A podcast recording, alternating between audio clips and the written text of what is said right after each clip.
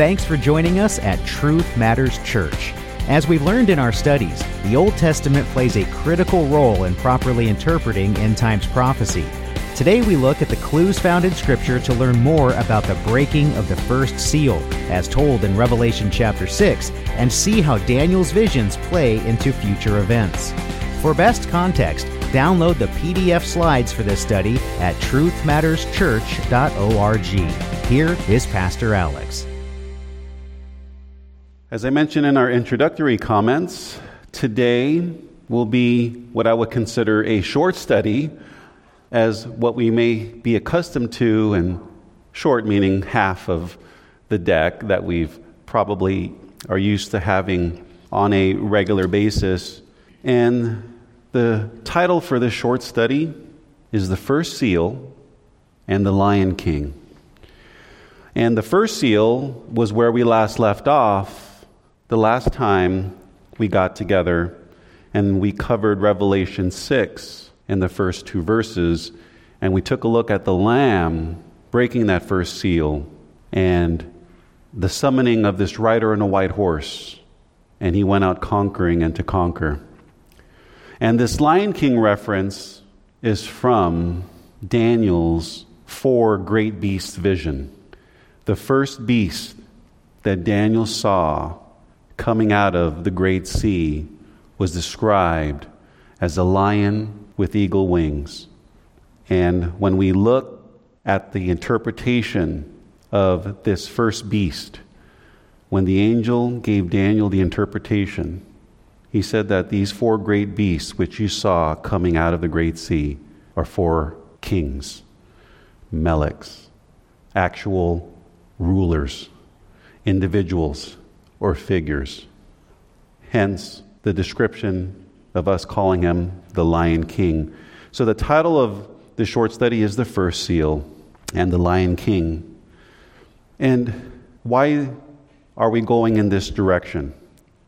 It's always good to find some buffers in our study, because we can get so intense, and a lot of truth and scripture and information can be thrown at you and me that we don't know what to do with it. So strategically, this is a good time for us to kind of mix things up and decompress a bit. Because where we find ourselves, I'm making a pretty bold argument, because I'm arguing that the first seal and the first beast that Daniel saw in his vision are connected. That's a big argument. And we didn't make this up. We've been going at the pace that we've been going and doing our due diligence and using Scripture with Scripture. And I'd like to take the short time to help us understand why are we connecting the two? Because there's lots of teachings out there that will suggest that the first seal was already broken some time ago. And many teachings out there that will say, you know, the 4 great beasts that Daniel saw, these 4 kings, happened at the time right after Daniel. And yet here we are saying, wait, no, it's even ahead of us. It hasn't happened yet. How did we get there? That's why I'm not rushing through this. So I want to remind and show us how they are connected. And I want to remind and show us how the visions took us to the eastern part of the world. And I'd like to show us why we're placing these visions together following the breaking of the first seal. Then after we do that, just to remind ourselves kind of where we're at and why we're here, then I want to play 2 videos to have a pulse of where the world is heading and how the world is seemingly converging and aligning both of these visions. Guys, the world is changing rapidly.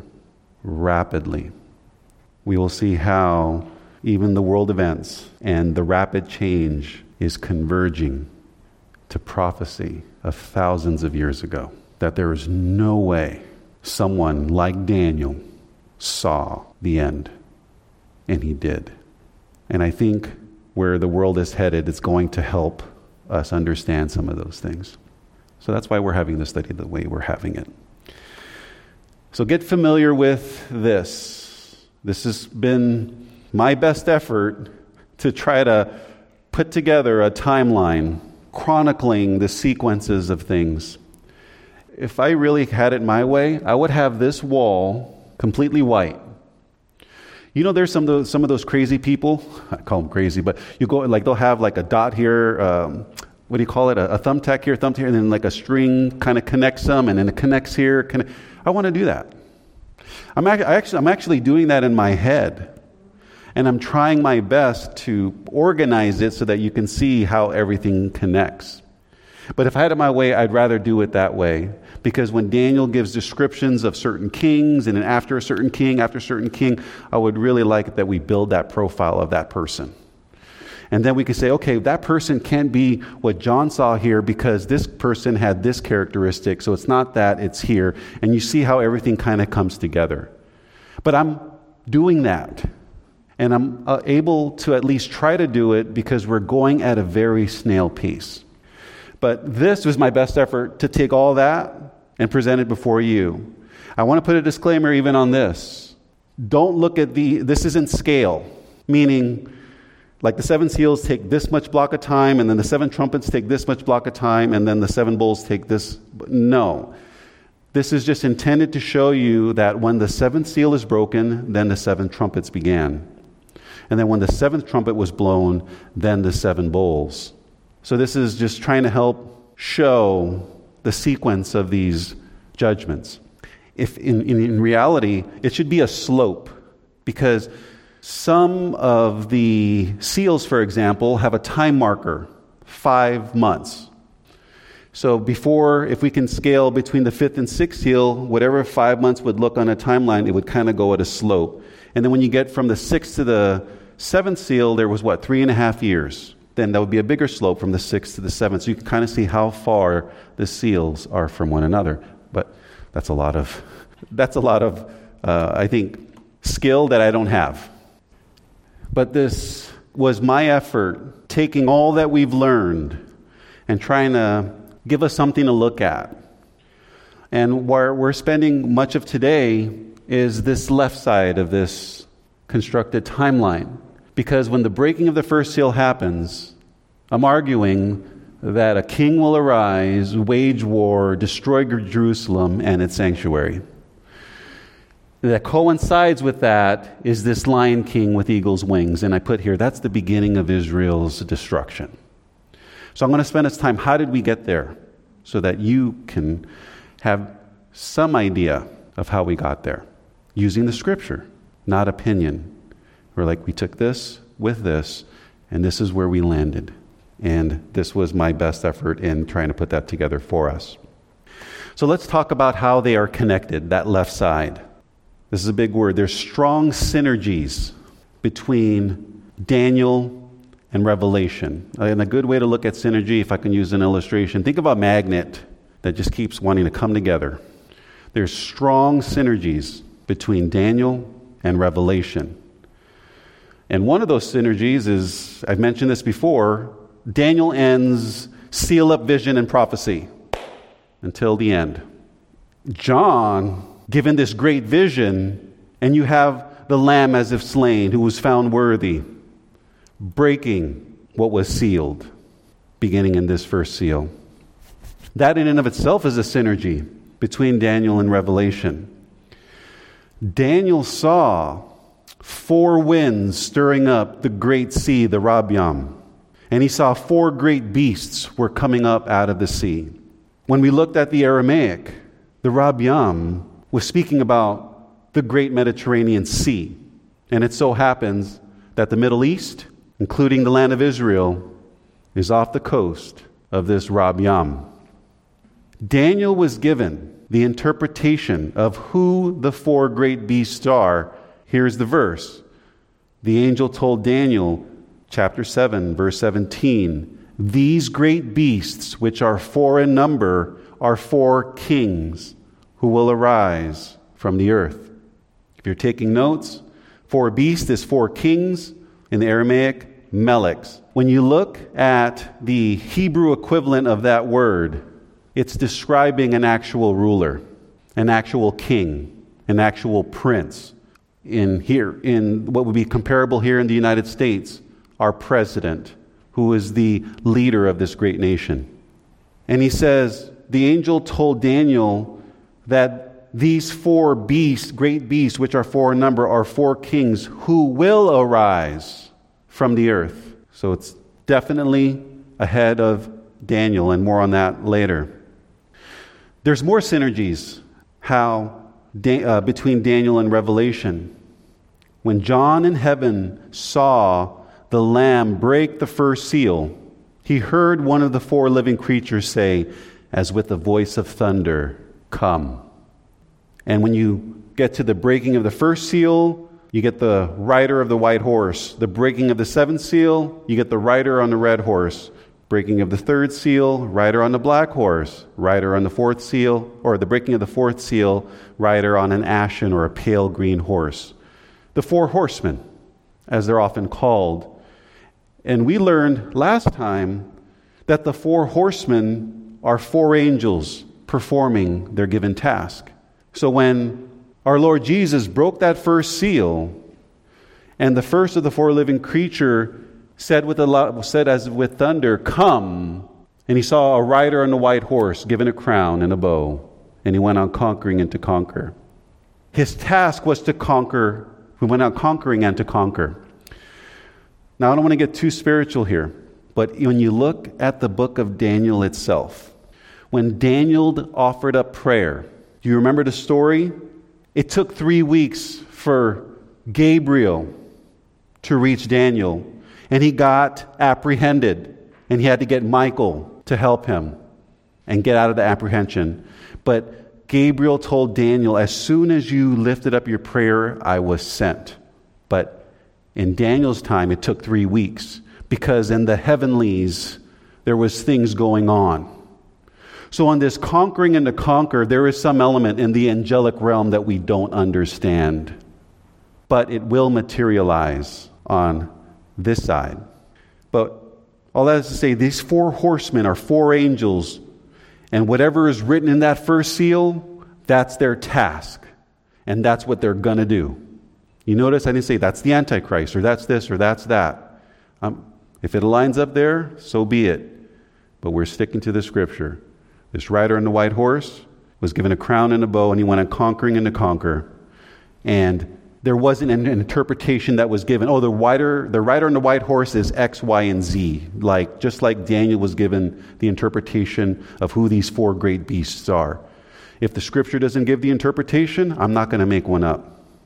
But when we looked at Zechariah, and we saw other colored horses, and we saw that the riders of those horses were angels, then these four horsemen are quite literally angels.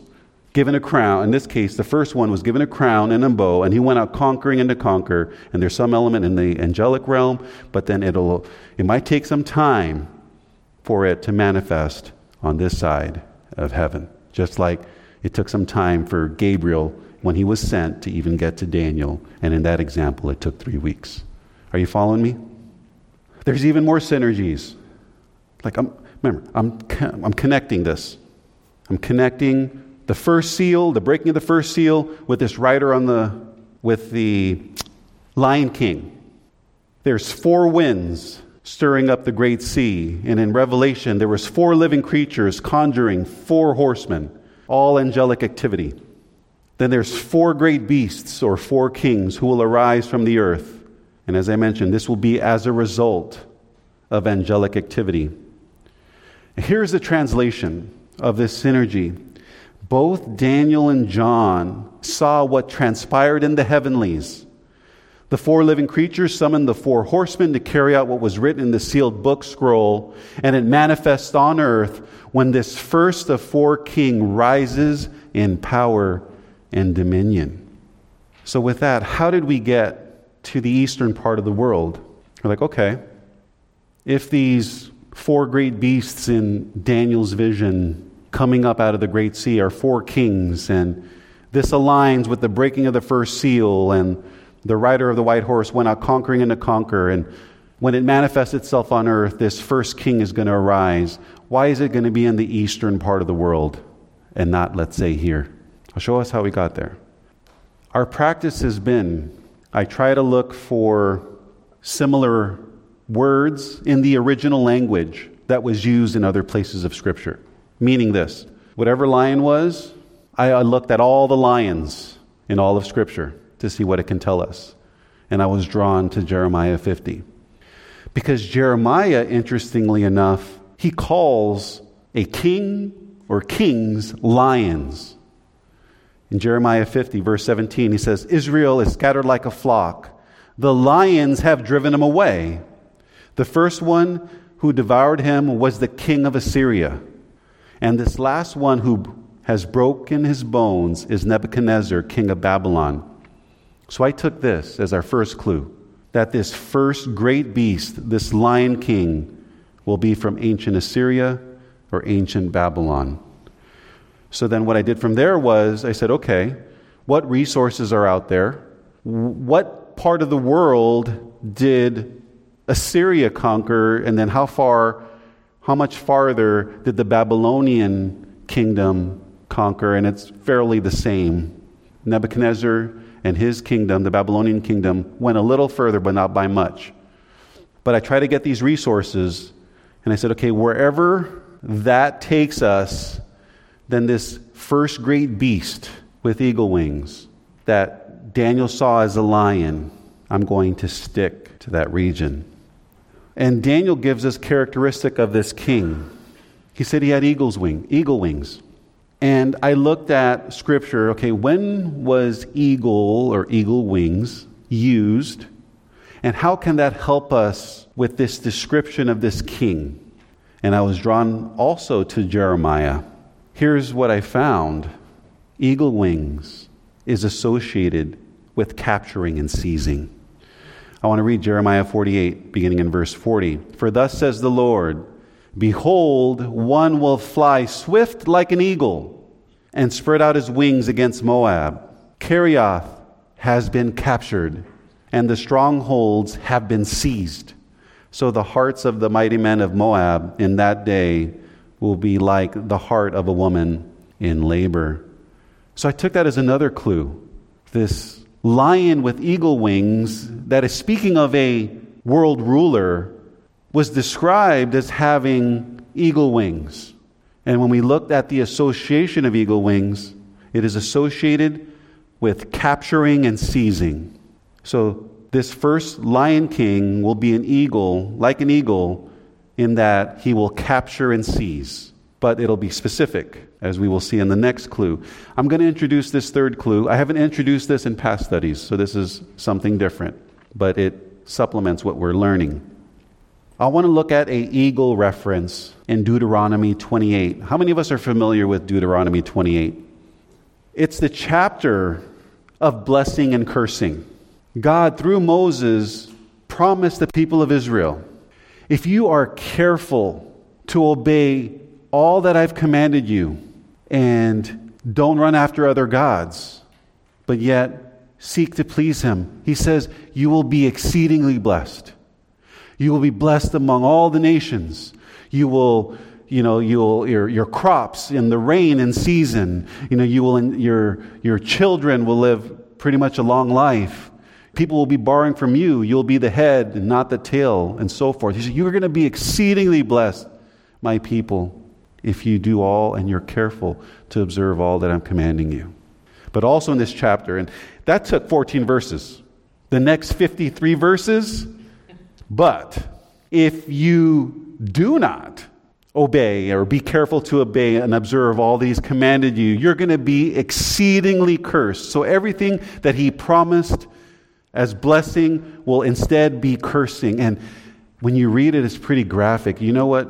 Our God, whom we love, serve, trust, and obey, what he warned the people of Israel, if you're not careful, among other things, among the calamities, even the pestilences and the boils, among all those things, he says you're going to eat your children. What? You're going to eat your children, or you're going to run out of people to eat. That's how much in despair you're going to be. And that's the extent of the punishment and the cost for disobeying him. Now, within this chapter, he makes mention of an eagle, and this was part of the cursing. And I want to pick it up in verse 49. So Deuteronomy 28, and I want to pick it up in verse 49. The Lord will bring a nation against you from afar, from the end of the earth.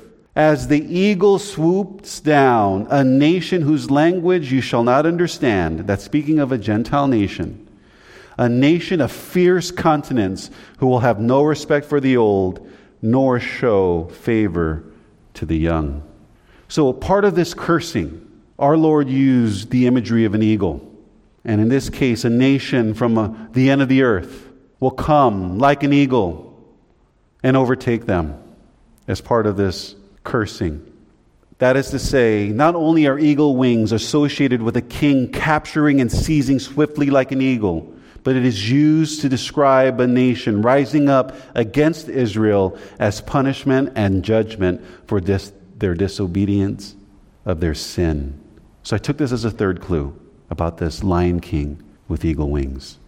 This first king with the lion with eagle wings will be a king or a ruler of a nation who will subdue and overtake the land and the people of Israel.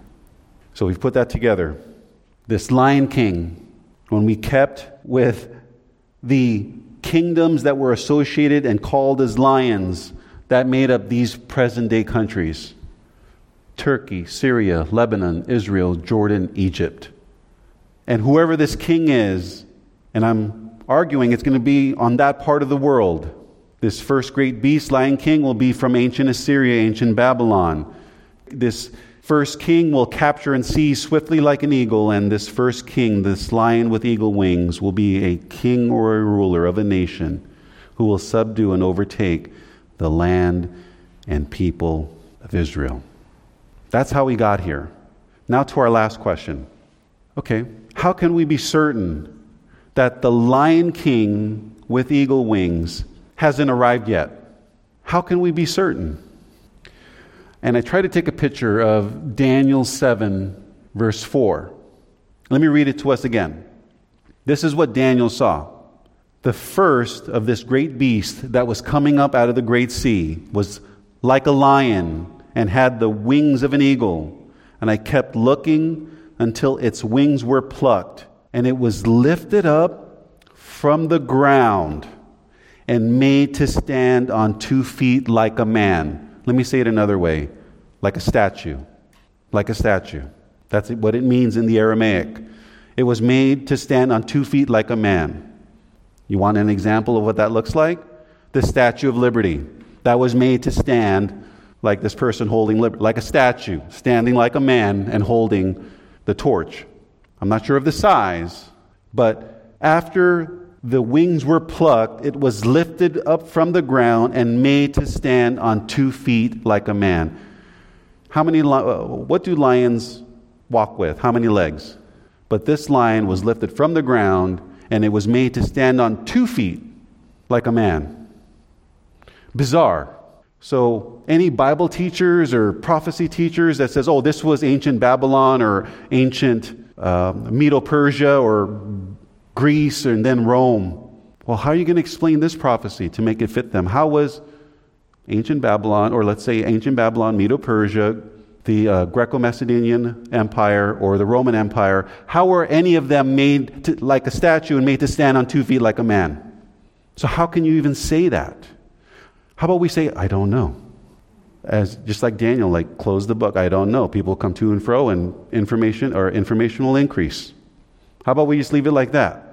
Rather than just saying, nope, this is when this first beast, lion with eagle's wings. What are you standing on? When all of Scripture is relevant.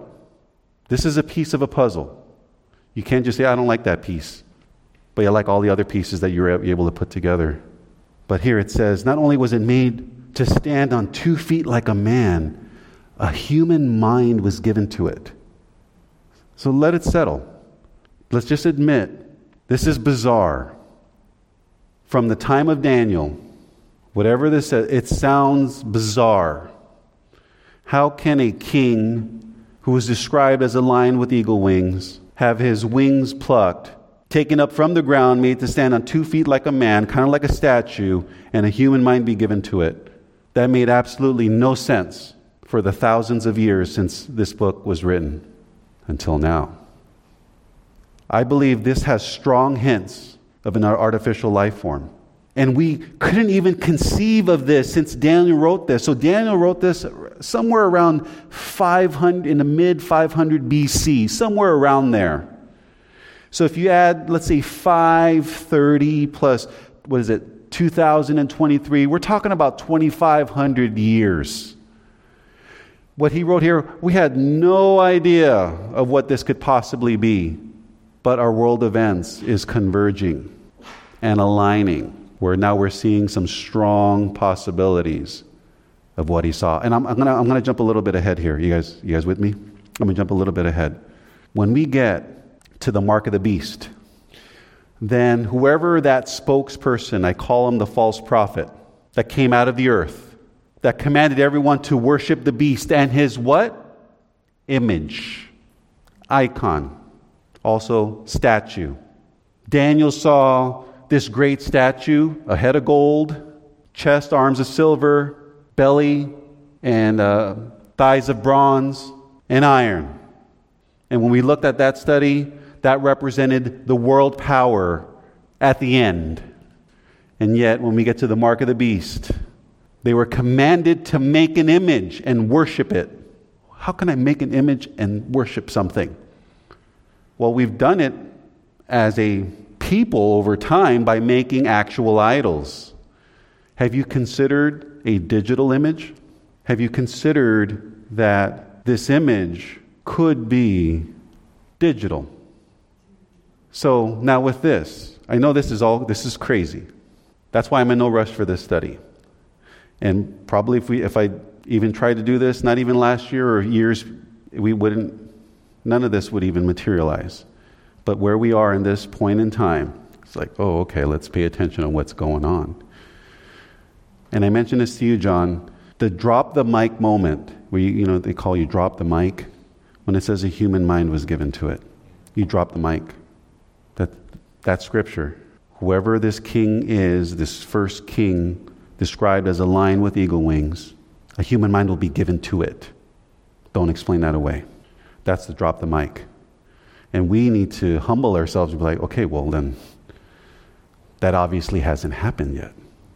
But there's always been this thirst and desire for immortality.